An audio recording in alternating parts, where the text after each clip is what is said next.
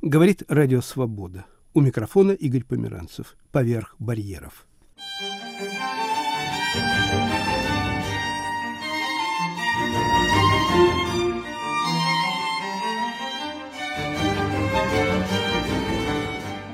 Звучит рождественский концерт Арканджело Карелли, итальянского композитора 17-18 веков.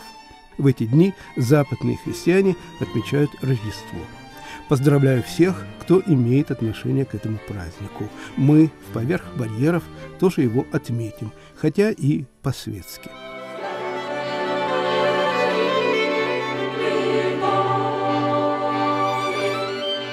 Русская музыка, латинские тексты. Передача Тамары Леренковой.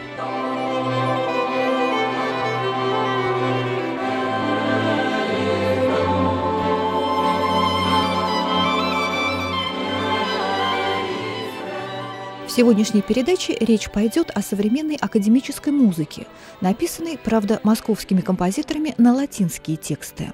Почему для сочинения духовного характера российские композиторы обращаются именно к этим текстам? Я попросила рассказать Юрия Каспарова. Мы, я имею в виду российских композиторов, мы ведь воспитаны на западной музыке. До Глинки мы опирались на итальянскую музыку, начиная с Глинки на немецкую музыку. И сегодня мы в первую очередь обращаем внимание на все то, что происходит в Германии, Франции в Италии. Это три основные школы, они определяют все в мире, потому что я, конечно, патриот нашей страны, но все-таки наша композиторская школа в какой-то степени вторична. Наши кумиры, все абсолютно композиторы, обращались к латинским текстам. Поэтому вроде как мы запрограммированы на то, чтобы продолжать эту линию. Удивительно то, что поляки, например, католики. Но вот они, наоборот, почему-то тянутся в сторону православия. Может, происходит какой-то объективный процесс. Православная культура, она тянется католической, католическая культура тянется к православной. Это говорит о том, что национальное здесь вторично. Не так важно. Важнее какие-то вечные образы, очень чистые. Они являются определяющими. Это общечеловеческие ценности. В двух случаях, когда вы обращались к текстам латинским,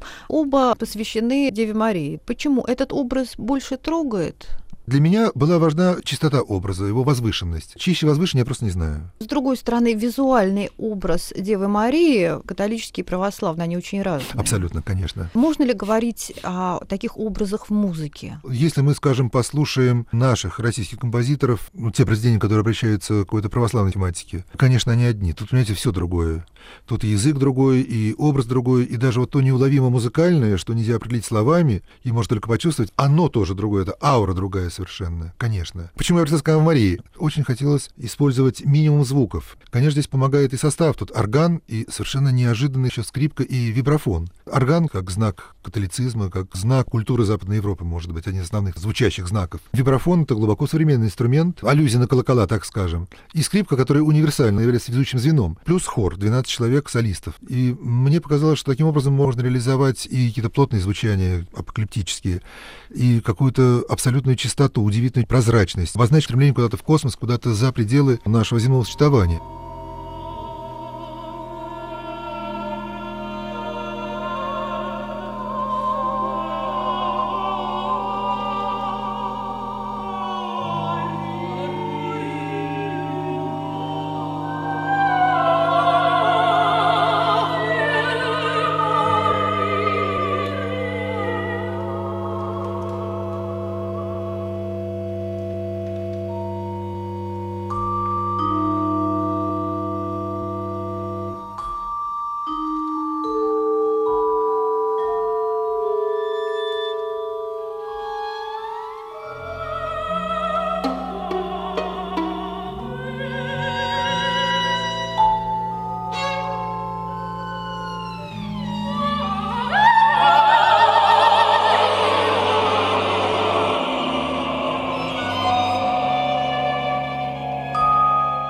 Рассказывает Юрий Каспаров. Почему интересуют латинские тексты, почему не православный, не знаменный распев? Это канонический текст, и к нему обращались самые разные композиторы самых разных эпох, самых разных национальностей. Ну, что касается образа, понятно, что он близок всем, и он близок мне. Меня больше привлекло то, что, не могу объяснить почему, но именно Ава Мария трактуется так свободно, как никакая другая идея, как никакой другой текст. Хотя вот классические, скажем, Ава Мария Баха Гуно, всем известно, что Гуно дописал контрапункт, мелодию к до мажорной прелюдии Баха из первого тома хорошо темперированного клавира. И это, я не знаю, можно ли такое слово, как шлягер, но если нельзя, то это что-то типа этого. И вспомните Ава Марию Шуберта. Совершенно светская музыка, которая никак не корреспондируется с канонами католической церкви и так далее. Таких примеров очень много. И вот это меня и привлекло, потому что мне захотелось создать Ава Марию тоже какую-то свою, то есть я не собирался искать идею, я надеюсь, что я не исказил. Тем более, что в области атональной музыки, в области современной музыки существует очень много произведений, которые обращаются к латинским текстам. Но, как ни странно, большинство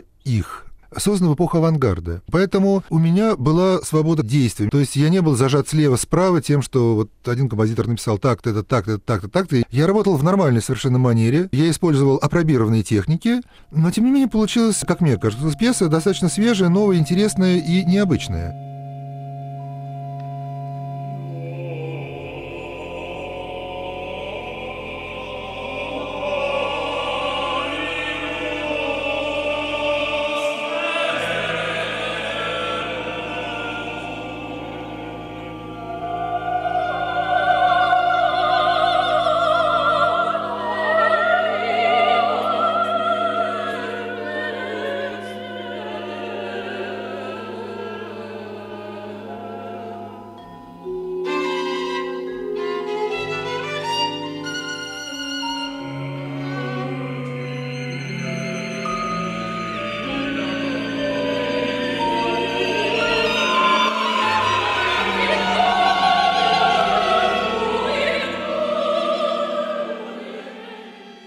Произведение Юрия Каспарова на латинский текст называется «Стабат Матер». Я попросила композитора объяснить свой выбор. Был период где-то вот в начале 90-х годов, когда на советском пространстве как-то неожиданно стало модно писать пьесы для сопрано и струнного квартета. И я тоже поддался этому влиянию. Мне хотелось сделать очень прозрачный стабат матер, чтобы был просто женский голос, очень чистый, прозрачный, и очень аскетический аккомпанемент. Стабат матер — скорбящая мать, плакивающая Христа. Этот текст, не могу сказать по каким причинам, он чисто фонически как-то очень еще и близок. Они разные, и разные они именно в силу какой-то своей фонической структуры. Скажем так, музыка у них разная. Музыка стиха меняется, она везде разная. Свой размер, своя какая-то работа гласных. Не образ именно, а именно музыка стиха.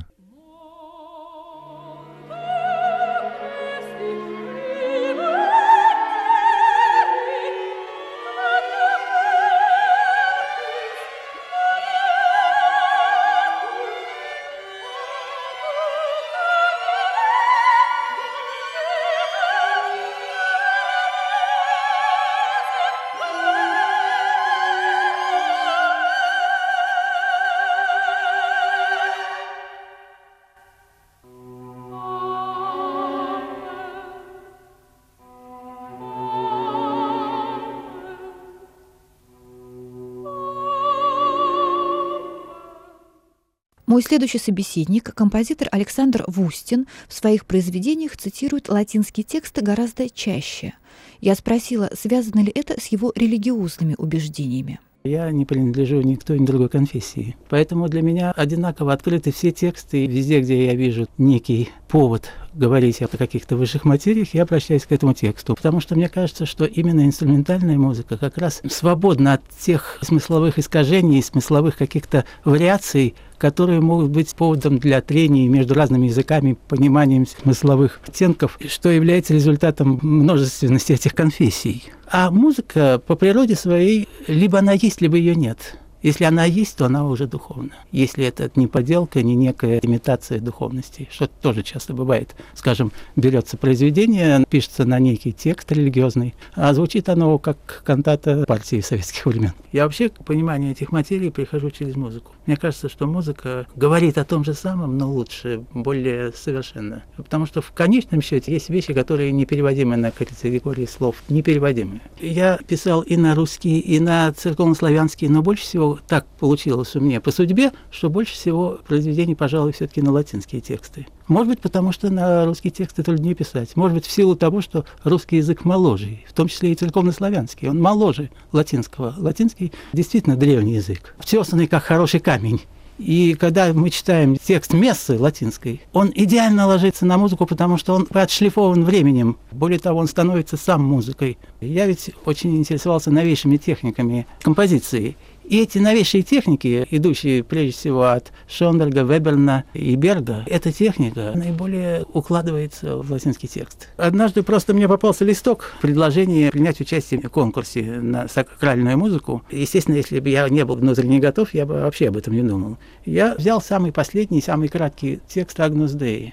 Агнец Божий, подавший на себя грехи мира, помилуй нас. Там почти нет слов. И это произведение необычайно легко мне далось. Я вообще пишу довольно трудно. Я убедился на собственном опыте, что это очень легко.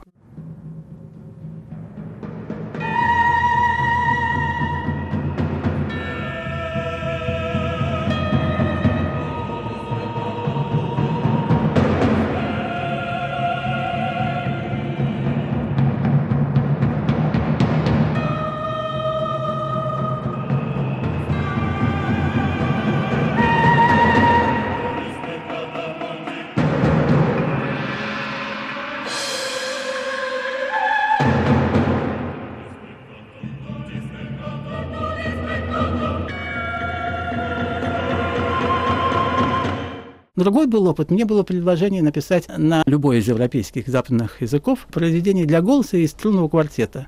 Я, недолго думая, обратился к реквиему.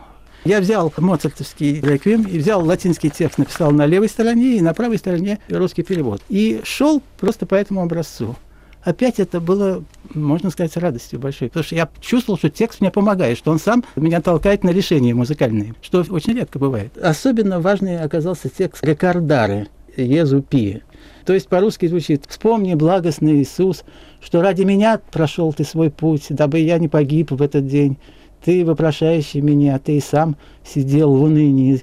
Ты дал искупление, претерпев крестную муку. Пусть же не останется бесплодным твое страдание» это плач, в общем-то. Это мольба о прощении, она должна быть очень страстная, она должна быть очень горестная и очень искренняя, потому что тут нельзя заигрывать с Богом. Это совершенно исключено в музыке, и музыка это просто не прощает. И поэтому тут надо идти самым прямым путем. И я шел этим прямым путем, и не такое впечатление, что мне этот текст просто вел. Причем я чувствовал, что это с моим языком, достаточно сложным, это не вступает в противоречие, а мне очень легко.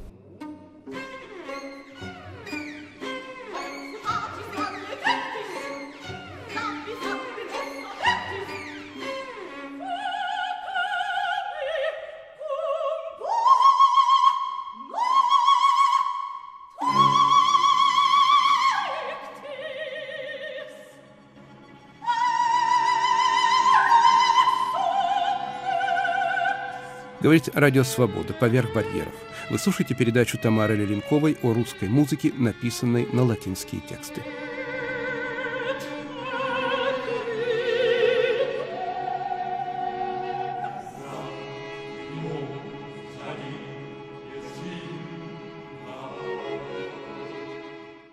Рассказывает Александр Вустин.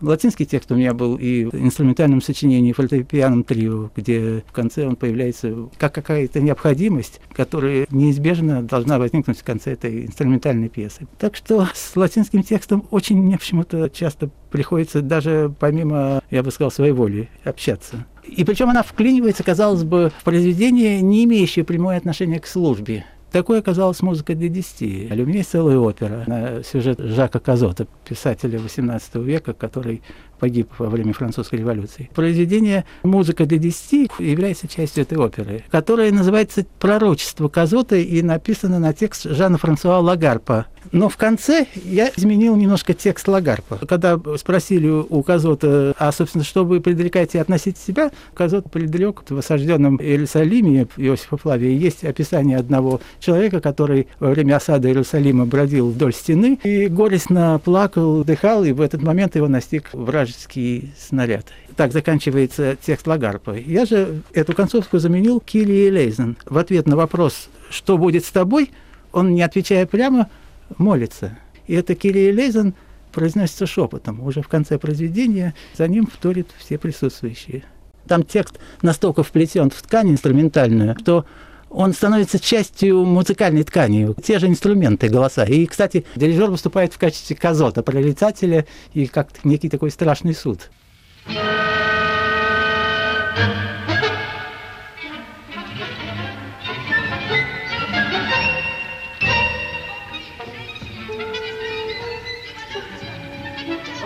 Постигни даже уши! Последний, кому видите вы мечтаете, девятый будет дорога на право и потери. Это будет король Франции. Ну что, ты будешь делать сам? Это был фрагмент из сочинения Александра Вустина «Музыка для десяти».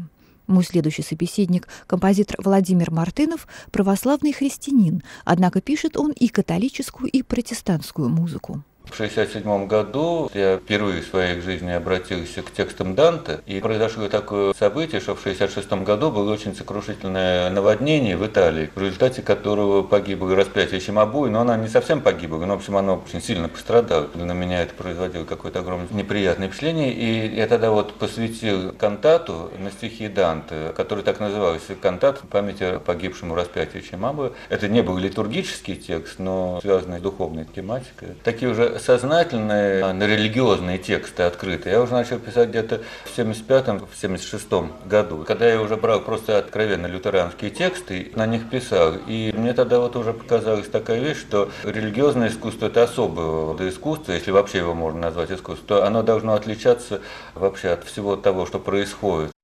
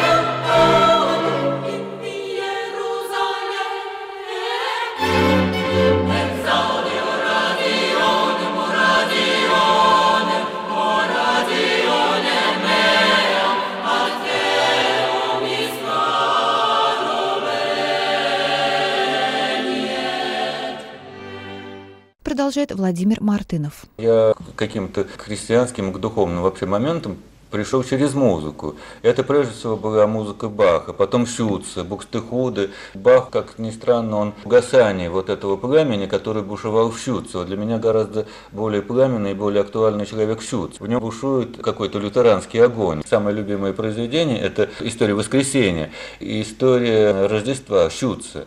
Там просто практически читается в Сальмоде, просто евангельский текст на немецком языке читается. Наверное, у меня самые яркие соприкосновения с Евангелием произошли прошли именно через эти тексты.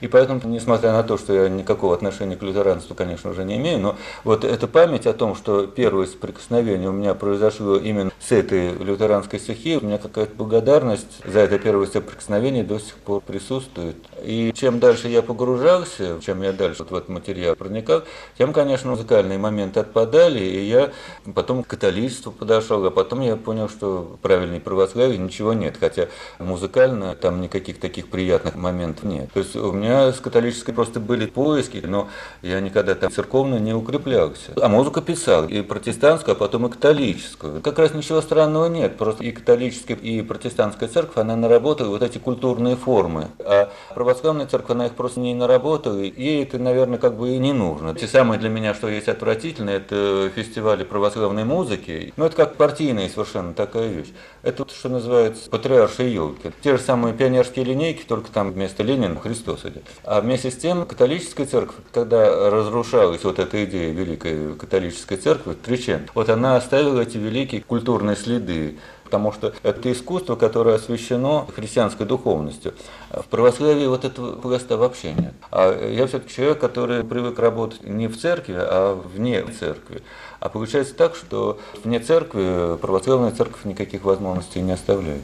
Когда я воцерковился, я совершенно искренне подумал, что все, я уже ничего писать не буду, я бросил композиторство. И, кстати говоря, 4 года вообще ничего не писал. Это было совершенно искренне. Я тогда пел уже на клиросе и начал тогда вот заниматься в рукописных отделах и Троиц Сергиевой Лавры, и Ленинской библиотеки тогдашней, и ГИМе. Я начал заниматься крюковыми рукописями. Православная музыка, допустим, это корпус знаменного распева распева. Католическая музыка – это прежде всего корпус григорианских песнопений. Они, в принципе, едины. Это разные национальные ветви одного византийского дела. Здесь дело, наверное, в другом. Разница между службами определяется так. Православная служба – это служба. Там нет ничего развлекательного. Для меня очень важный момент буддийские сутры, тибетские, как они читают. Это поразительно, потому что там нет никакого мимесиса, там нет никакого выражения. Потому что музыка вообще, бетховенская или моцартовская, музыка выражает выражает. А вот это для меня очень плохо. Музыка должна не выражать, а быть тем, чем она есть. Она должна быть вот этой высшей реальностью. Григорианика или буддийские сутры или знамена распев, он ничего не выражает, ни скорби, ни радости, но вместе это есть реальность.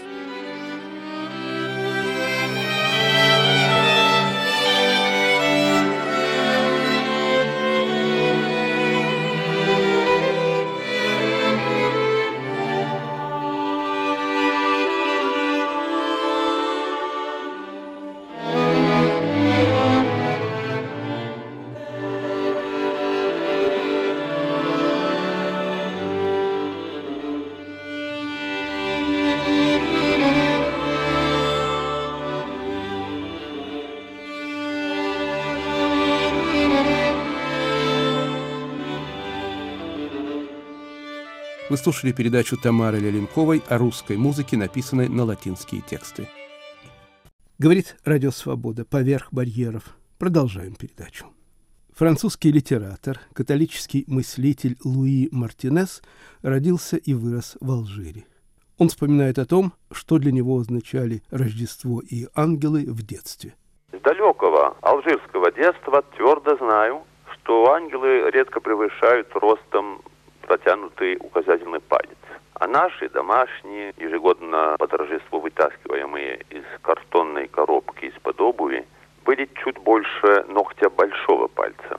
Крылья э, гипсово-белые, одежда, как у младенцев, голубая и розовая. Есть стоящие ангелы, сидящие в раздумье и коленопреклоненные, а спящих или просто лежащих ангелов не бывает. Бдят они все, но по-разному. Кое-кто из них приподнимает палец к устам, напоминая о страхе Божьем и таинственности почти всего на свете. Ангелология моя зиждется на памяти о рождественских яслях, которые с легкой руки святого Франциска Осийского наполнили и церкви, и дома всей римской Европы. Там целое население. И мэр городка трехцветной повязкой, и волх-негр, и барабанщик, и цыганка, и даже продавщица чеснока. Этот мирок во мне вселил некий демократизм и к тому же приучил к близости ангельской опеки. Поэтому я не очень-то удивился, когда позднее, уже во время Алжирской войны, ангел-хранитель теплым невидимым смерчом меня уберег от пуль, клокотавших по песку. Тогда как будто изнутри я понял всю мощь невидного заступника. Хрупкая глиняная фигурка из детства, и вот кто-то берет тебя как за жабры и не то спасает, не то уносит навсегда. Ведь ангелы представлены и к смерти. Это их призвание настолько крепко у мусульман, что оно перешло в наше колониальное просторечие, где грозное имя Азраил обозначало высшую степень возможного. Об этом не знает даже Азраил. Война положила конец привычному соседству, и уже нельзя расспрашивать соседей, врагов, соседей, друзей об их интимном отношении к ангелам. Война вообще громит всякие соседства. Куда делись соседи? Соседи-евреи, алжирские евреи которые детей пугали именем Гуэрко, то есть Оркуса, римского божества смерти. Трижды изгнанные из родной земли, из Испании, из Северной Африки, эти неторопливые беженцы сохранили жуткое имя ангела смерти, которым пугали, может быть, малютку Вергилия, а может быть и императора Тита, который разрушил и город их, и храм.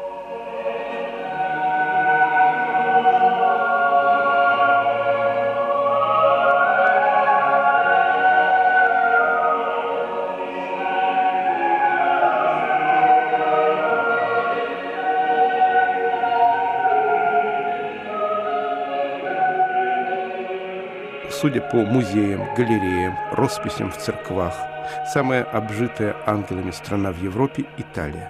Об ангелах своей семьи рассказывает итальянская славистка Элена Корти. Я родилась и выросла в большой патриархальной семье на севере Италии. Родители наши глубоко верующие. Молились мы все вместе вечером на кухне. И папа, и мама, и дед Доменико, и бабушка Анна и слуги. Папин отец, дед Тита, был церковным художником. Дед Тита рисовал в своих картинах и фресках только знакомых, близких ему людей, и особенно своих детей, которых было очень много, и всегда в виде ангелов. Нам, детям, забавно было узнавать в ангелах, в длинных рясах, широкими крыльями, черты то одного, то другого дяди, то одной или другой тети, и часто детское лицо нашего отца.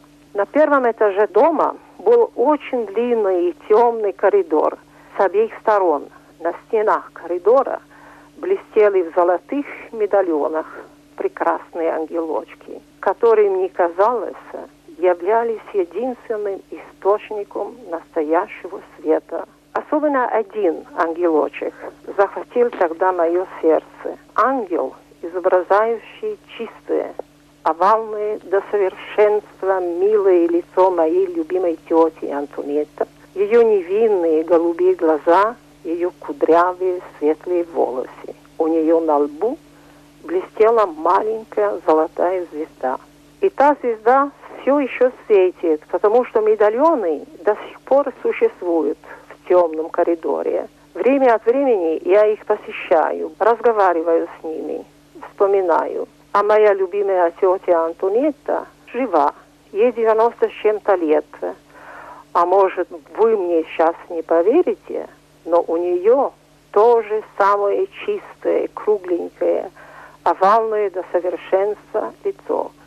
Те же самые голубые невинные глаза и кудрявые волосы, хотя теперь белоснежные, точь в точь ангел.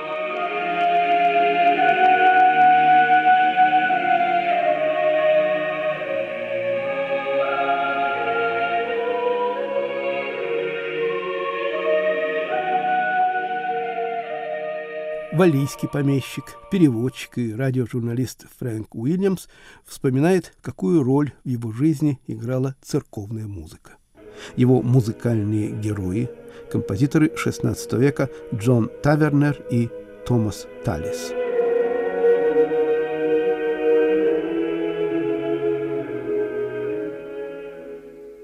В области музыки англичане страдают от легкого чувства неполноценности. Европейская музыкальная культура создавалась на континенте – в Италии, Франции и Германии. В Англии пришлось импортировать и Гендля, и Гайдна, и Мендельсона. Но существует, по крайней мере, один островок в музыкальном мире, где англичане стояли на уровне со своими европейскими коллегами и создали традицию, которая еще живет по сегодня.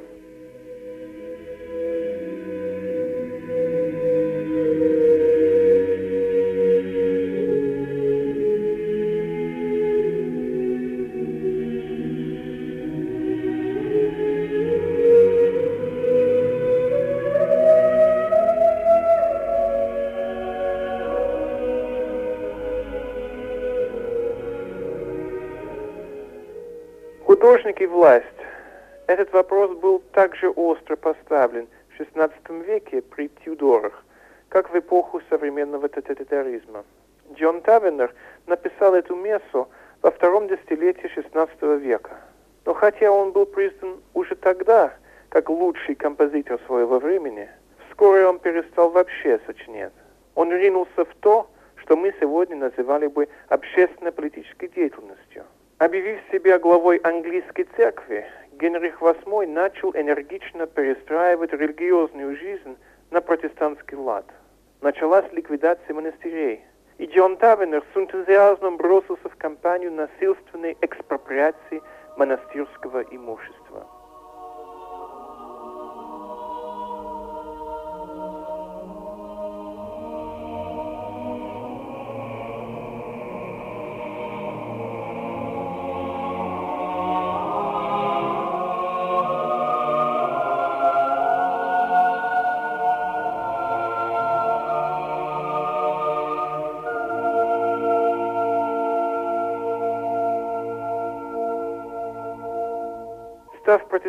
Фанатиком, Тавинер замолк.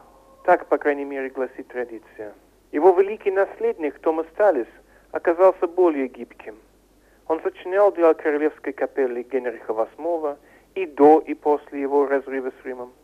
Он сочинял и для трех детей Генриха, Эдуарда, воинствующей католички Мэри, получившей кличку Кровавой за ее гонение протестантов, и, наконец, для Елизаветы I, при которой религиозный конфликт терял свою прежнюю остроту.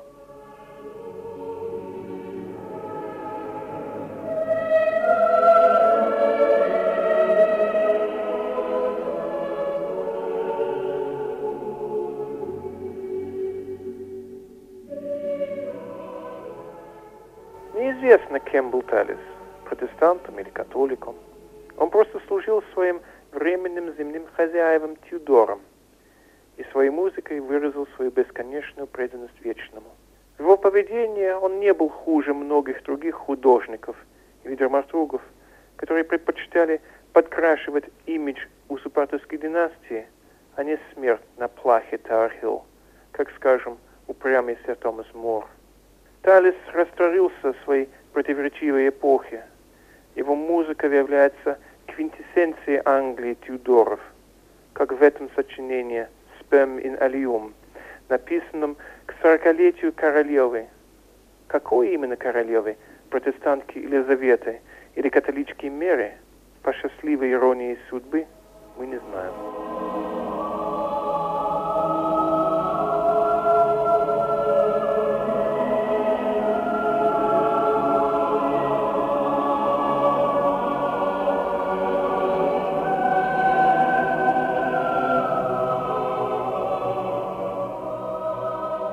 Британский журналист и переводчик Фрэнк Уильямс в разделе «Мои любимые пластинки».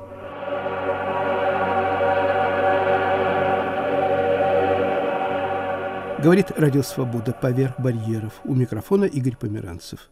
Напоминаю, эта передача приурочена к празднованию западными христианами Рождества.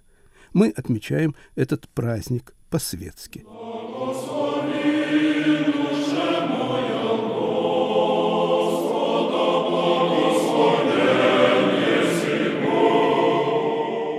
Звучит Псалом 102 в исполнении хора киевских духовных школ.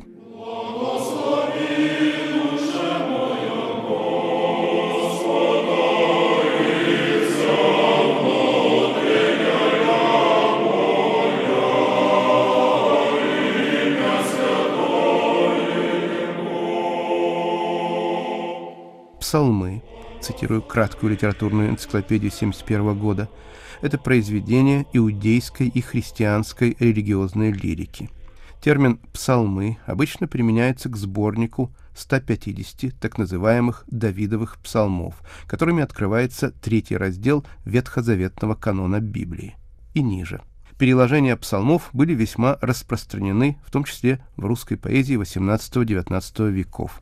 Ломоносов, Державин, Глинка, Языков, Хомяков. Автор статьи Сергей Аверинцев. О, благо тому, кто совета с лукавыми не устроял, На стезю грешных не вступал, Между кощунниками не сидел, Но в законе Господнем радость его слова закона в уме его день и ночь.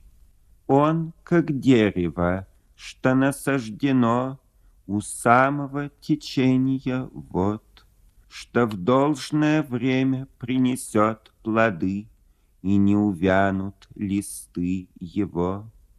Устроится всякое дело его. Грешные не таковы, они, как развиваемый ветром прах. Грешные на суде не устоят, лукавым меж праведных места нет. Путь праведных ведает Господь, но потерян лукавых путь. Благослови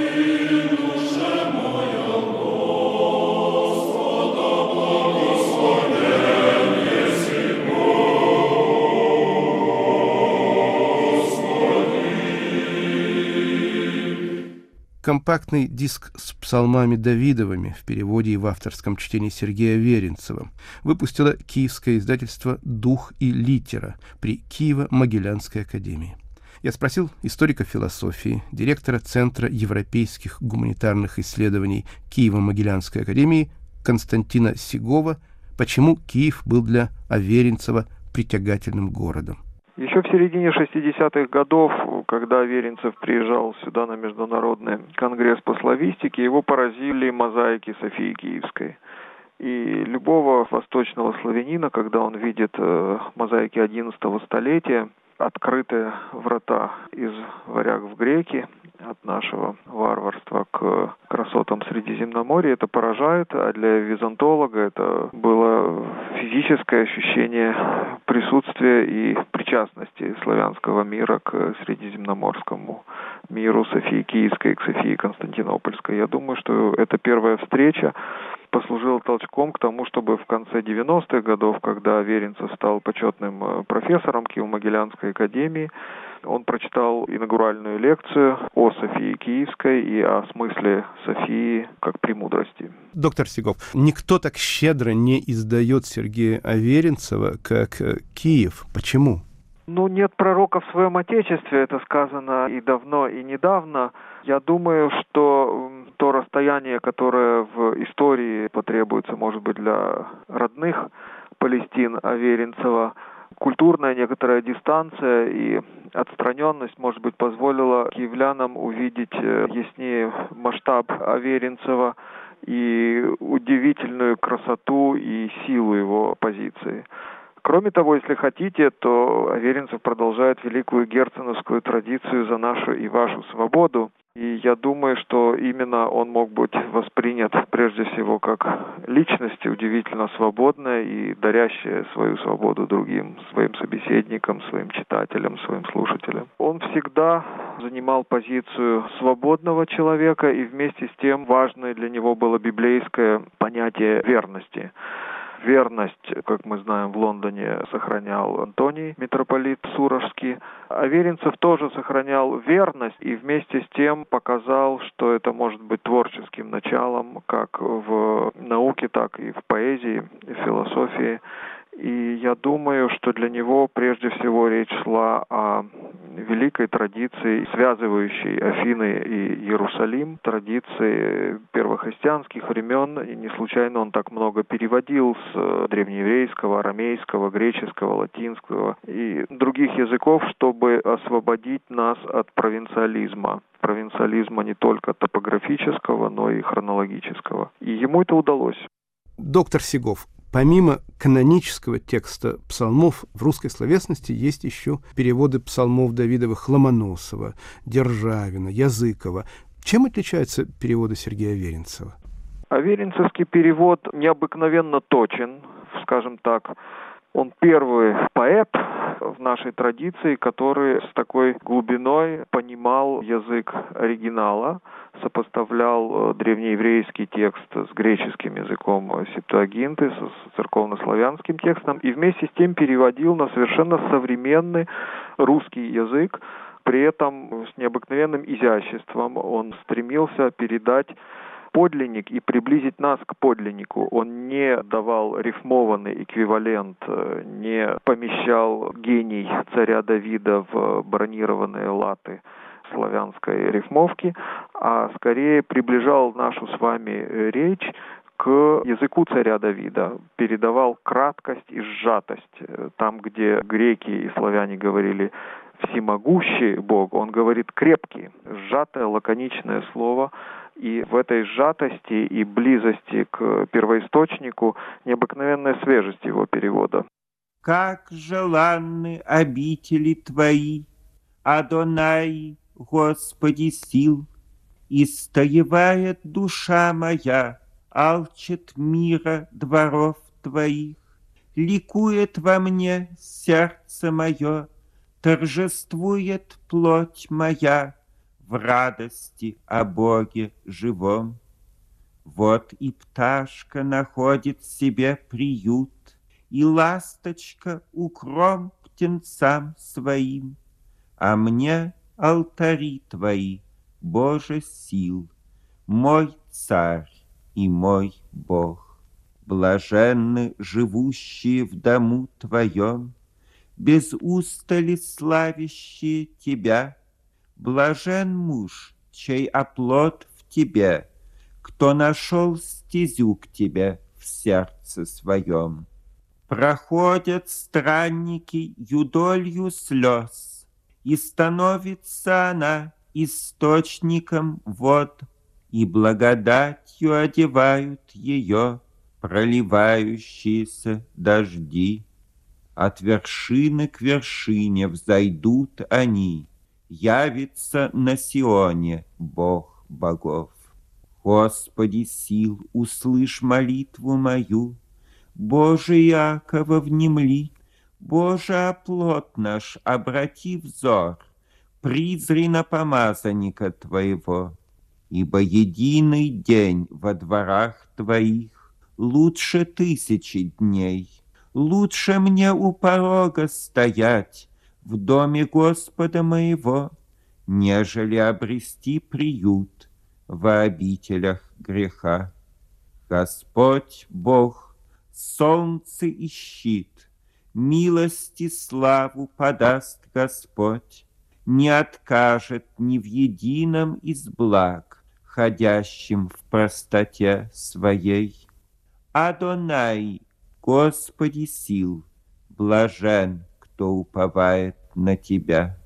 Доктор Сигов, вы разговаривали, общались с Сергеем Аверинцевым вне кафедры. Он был интересный собеседник, эмоциональный собеседник? Необыкновенно интересный собеседник. Вы знаете, с ним никогда не было такого впечатления, что он э, говорит свое, потом э, терпеливо выслушивает то, что говорит ему перебивающий его визави, и далее продолжает свой монолог. Ни в коем случае. Он всегда реагировал на реплики живого человека, с которым общался. Это мог быть коллега, студент, ребенок. Мы были свидетелями, когда ребенку стало по какой-то причине больно. Он для того, чтобы его утешить, немедленно прочитал на арамейском языке «Отче наш», реально утешил его. Я думаю, что вот его чуткость к собеседнику это все-таки удивительное качество в наши времена, когда люди так рано и быстро бронзовеют, когда монологичность становится не только категорией, но и привычкой образа жизни.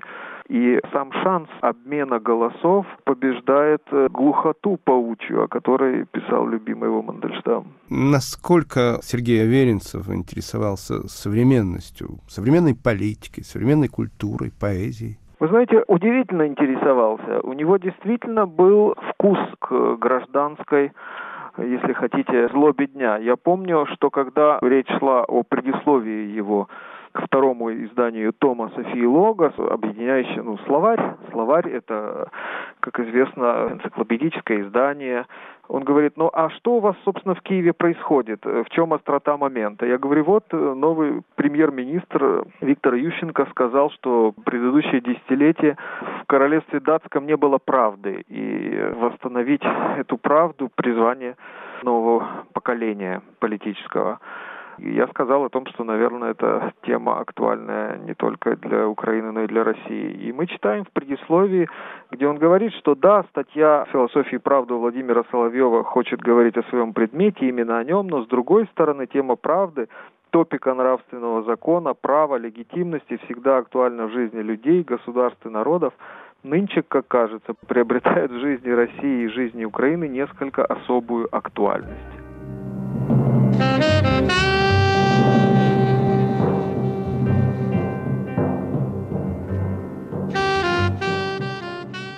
Поднимитесь, косяки врат, древние двери, раздайтесь ввысь, и царь славы войдет. Царь славы, кто есть он? Крепкий и могущий Господь, сильный в бранях Господь. Поднимитесь, косяки врат, древние двери, раздайтесь ввысь, и царь славы войдет. Царь славы, кто есть он? Господь воинств, Господь сил, царь славы есть он. Сергей Аверинцев. Переводы псалмов Давидовых с древнееврейского в авторском чтении.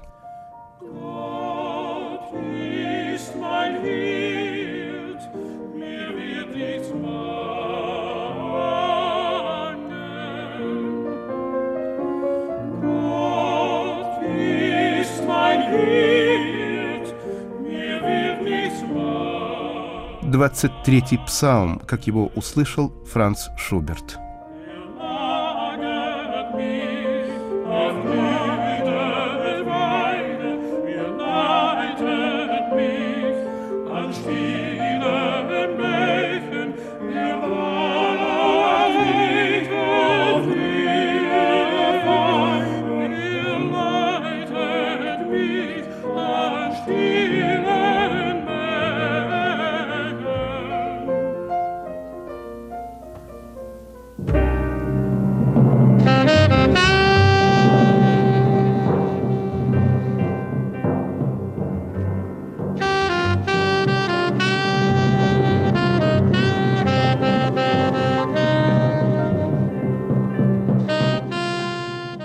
Джазовая интерпретация псалмов Давидовых. Так их озвучил саксофонист Джон Колтрейн.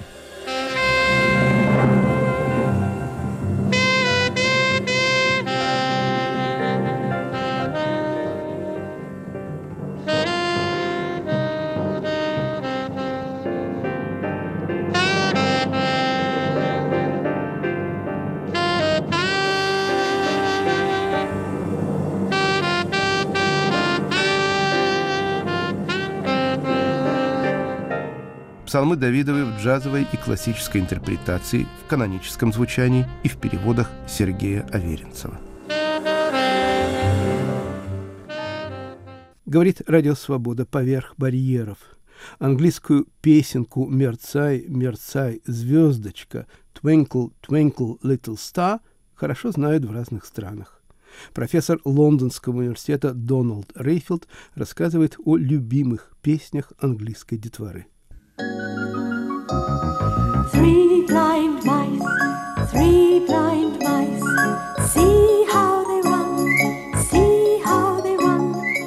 Расскажу о любимых пластинках детства. Ни у кого в мире нет таких детских песней, как у англичан. Трое слепых мышей, трое слепых мышей. Смотри, как они бегают. Они все гонялись за женой фермера – она отрезала им всем хвост мясницким ножом. Нет ничего смешнее, чем трое слепых мишей.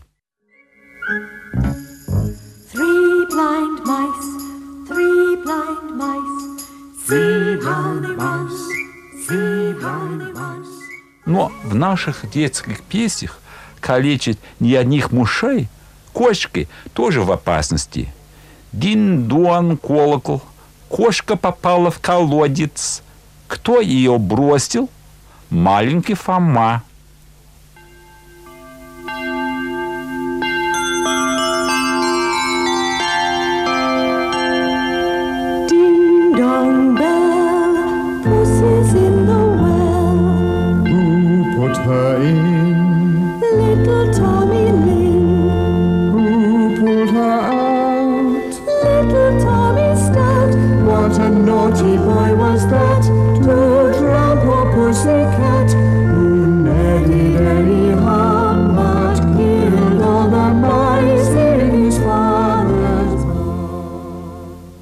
Вообще, английских младенцев усыпляют ужасами.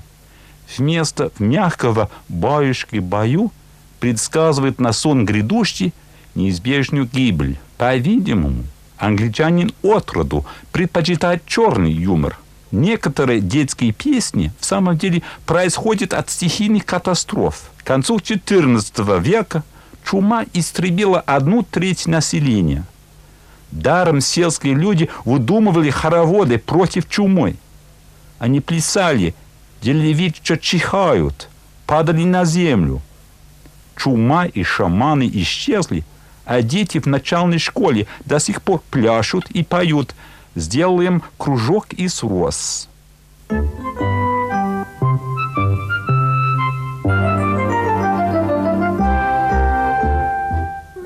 Сделаем кружок из роз с охапками в карманах. Чихаем, чихаем, все падем ниц.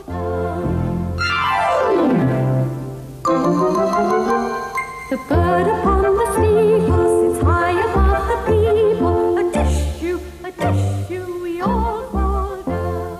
В сатирических журналах XVIII века, когда политики не умели защищаться от клеветы, и цензура плохо работала лубочными стихами, поэты и карикатуристы осмеивали наших полунемцев королей Георгов и их министров. Великий герцог Йоркский, как царь Павел, любил играть живыми солдатами и водил их то в гору, то под гору. Великий князь умер, а стихи запомнили дети. Они все еще издеваются над идиотом-полководцем.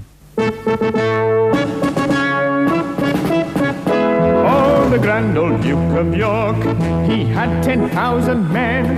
He marched them up to the top of the hill and he marched them down again. And when they were up... У великого старого князя Йоркского было 10 тысяч солдат. Он водил их в гору и потом под гору.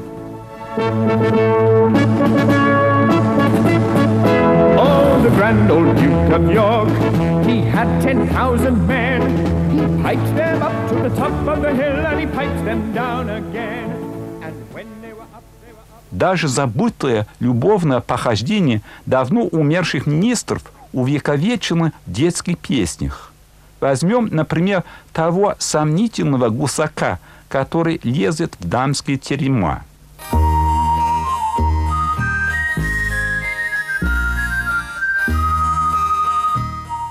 Гуси-гуси гусак, куда я бреду?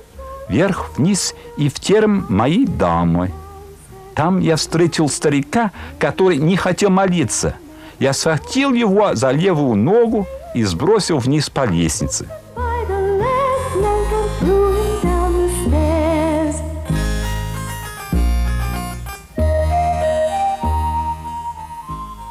Кончился век развратников. Царствовала королева Виктория. Детские песни стали такими же благодетельными и чистосердечными, как она. Они даже походили на церковные гимны. Но, несмотря на сентиментальность, есть такие песни, которые восхищают своей чистотой даже сегодняшних детей-циников. Песня «Мерцай, мерцай, звездочка» вдохновила очень много жестокой пародий, но она вникает в суть детского воображения. «Мерцай, мерцай, звездочка», как мне хочется знать, что ты значишь. Так высоко над миром, как алмаз на небе. Twinkle,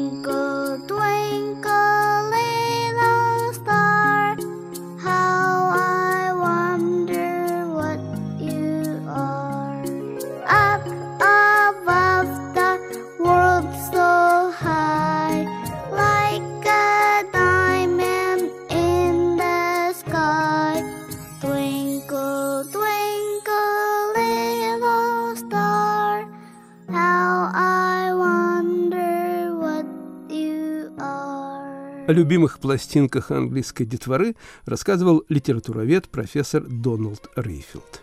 Я, ведущий этой передачи Игорь Померанцев и режиссер Наталья Аркадьева поздравляем западных христиан с Рождеством и всеми зимними праздниками.